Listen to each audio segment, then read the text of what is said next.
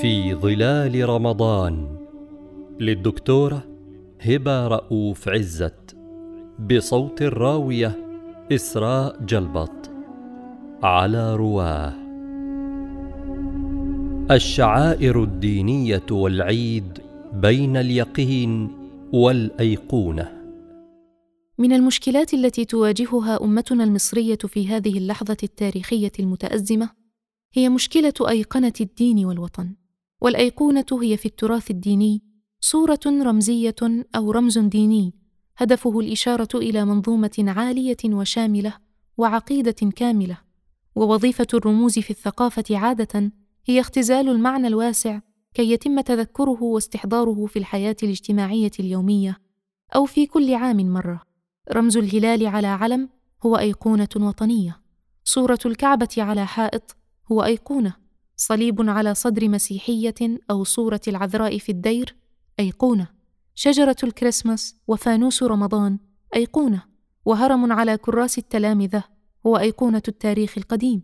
وهكذا تتفاوت درجة الرمزية العابرة والقدسية العميقة بين أيقونة وأخرى.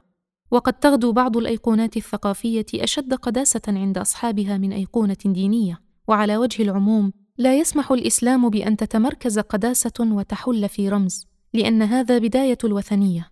الكفار كانوا يقولون إن الأصنام تقربهم إلى الله بل يبقى حتى الحجر الأسود محض حجر وحرمة دم المسلم أكبر عند الله من هدم الكعبة. بعض الأديان لها أيقونات وبعضها تندر فيه الرموز البصرية. وفي الإسلام لا أيقونات لطبيعة التصور الإسلامي عن الله باعتباره ليس كمثله شيء. ولا يتجسد في هذا العالم لكن المسلمين أيقنوا بعض الشعائر أي حولوا المعنى العميق للرمز والوظيفة الاجتماعية الفعالة إلى إشارة مختصرة ظاهرية. والطريف أنهم أرادوا أن يعبروا بذلك عن أنهم أيقنوا بالدين أو بالوطن من اليقين من دون أن يدروا أنهم فقط أيقنوه ومن دون استحضار لكثير من المعاني الدينية الجوهرية في الحياة اليومية والمسيحيون فعلوا الشيء نفسه. في ممارستنا للتدين في مجتمعنا تترس الكل مع اختلاف الوجهة بالأيقونة ونسي المعنى الأسمى ولم يحفظه اهتم بالرمز وغفل عن الأصل الذي يرمز له. حتى الوطن تايقن أغنية هنا وشعارات جوفاء هناك أو كأس كرة أو فوز فيلم بجائزة. من دون أن ندرك أن الوطن معيار كرامة المواطن العادي فيه والوعي بأن الوطن ينهض بنا ومعنا وأن التحايل اليومي على القانون والتجاوز العادي لقيم المواطنة والتفكير الفردي الذي يدور حول الذات فقط في النظر إلى اللحظة وإلى المستقبل يقتل الوطن ويهلكنا كأفراد لأننا لن نسعد أو نتحقق إلا في وطن حر عزيز. ولا بديل عن ذلك.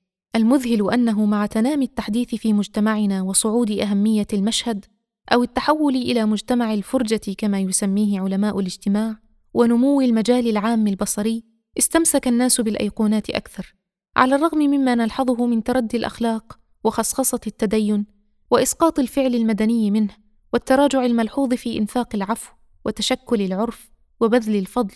وسرنا في طريق خطر تسييس الدين بأكثر مما يحتمل الدين وتحتمل السياسة. وليست هذه دعوة إلى العلمانية بل دعوة إلى عودة الدين ذاته ليحضر بشموله وكليته في حياتنا لنصلح به التمدن لا لنربك المجال العام ونتترس به ضد البطش والاستبداد لا ضد بعضنا بعضا وأن ترجع الأيقونات الدينية والوطنية والاجتماعية إلى دورها الأصلي أن تكون مجرد رموز تذكرنا بالأصل الفعال لنحقق النهضة لا أن تشغلنا وتحجبنا عنه وعنها. في العيد نمارس شعائر تذكرنا بجمع شمل الأمة لكن استحضار المعاني الاجتماعية والسياسية الأكبر للصوم أو للحج لازم مع الشعائر. وننحر الأضاحي لكن نحتاج إلى أن نتذكر فلسفة مشهد إبراهيم وإسماعيل عليهما السلام الذي تشير الشعيرة إليه. لا معنى للذبح لو راكمنا اللحم في الثلاجات وجيراننا في الوطن يأكلهم الجوع. فلنخرج الذبيحة كلها إن استطعنا. وقد أفتى شيوخنا أنه يجوز توزيع لحوم الأضاحي على الفقراء مسلمين وغير مسلمين مواطنين ولاجئين. في إسطنبول بتركيا مسجد اسمه كأني أكلت. بناه رجل بسيط الحال كان يوفر ثمن وجبة كل يوم ويقول لنفسه كأنني أكلت. حتى جمع من المال ما بنى به المسجد. دعونا نسقط وجبة في اليوم لنطعم ثلث الأمة المصرية المحرومه إلا من وجبة واحدة.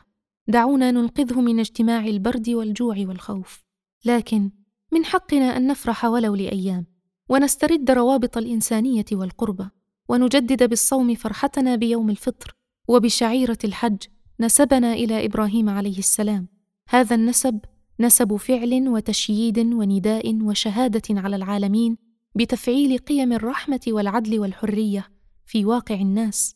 هذه أيام شعائر لكن للفروض حكمة ومقاصد وتجليات حفظ دين وشهود منافع دنيا وتأكيد وحدة أمة وتأسيس عدل واحتفاء بالتنوع والاختلاف مع التوحد والائتلاف. الأعياد محطات لنتذكر المعنى ونستعيد الجوهر ونكون شهداء على الناس. ويتجلى الفعل مكتملا ليعكس منظومة حق وعدل أوسع من الشعيرة ولا تختزل فيها. أما أن تتمظهر الأمور ويكون القشر بلا لب فتلك هي كارثة الأيقنة وتلك بداية ضياع اليقين. كل عام وأنتم بخير.